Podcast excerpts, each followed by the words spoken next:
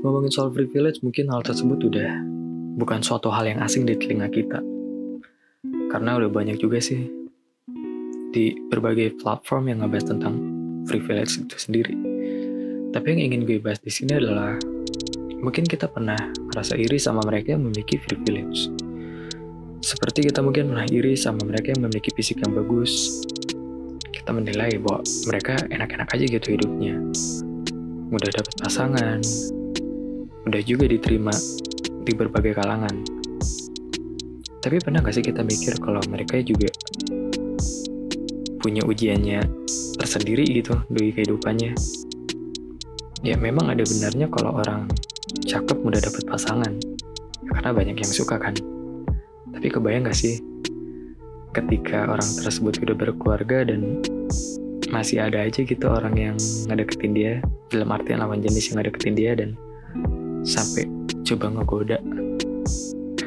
Ya tentu kondisi kayak gitu sangat mudah bagi dia untuk selingkuh. Tapi yang jadi pertanyaannya adalah, dia sanggup nggak melalui ujian itu? Kalau sanggup ya mungkin dia aman. Tapi kalau nggak sanggup dan ketahuan, kira-kira gimana nasib rumah tangganya? Belum lagi kalau udah punya anak. Maka bagi kita yang memiliki fisik yang biasa aja, tentu hal tersebut juga perlu disyukuri. Karena barangkali dengan fisik yang biasa aja, kita jadi terhindar dari segala godaan yang mungkin aja kita nggak cukup mampu gitu untuk untuk melalui ujian itu. Dan kita juga mungkin pernah iri sama mereka yang terlahir dari keluarga yang kaya.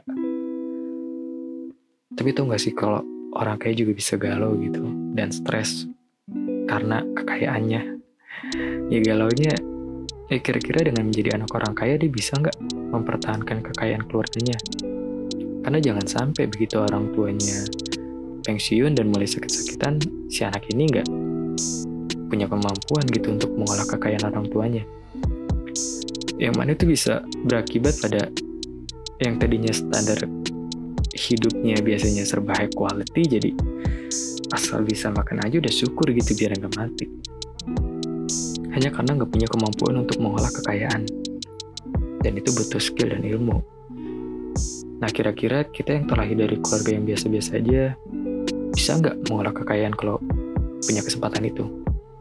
Atau justru malah sebaliknya, berbuat foya-foya untuk hal yang gak guna. Bahkan nyombongin harta kekayaan gitu.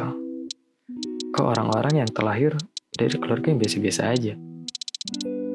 Eh pada dasarnya kan kita nggak bisa milih mau lahir dalam keadaan fisik dan keluarga yang kayak gimana. Tapi kita bisa menentukan masa depan kita mau kita bikin kayak apa. Sering kita dengar bahwa roda kehidupan itu berputar. Emang benar. Tapi kita juga perlu sadar bahwa yang membuat roda itu berputar adalah karena adanya pergerakan. Kalau nggak digerakin ya nggak muter.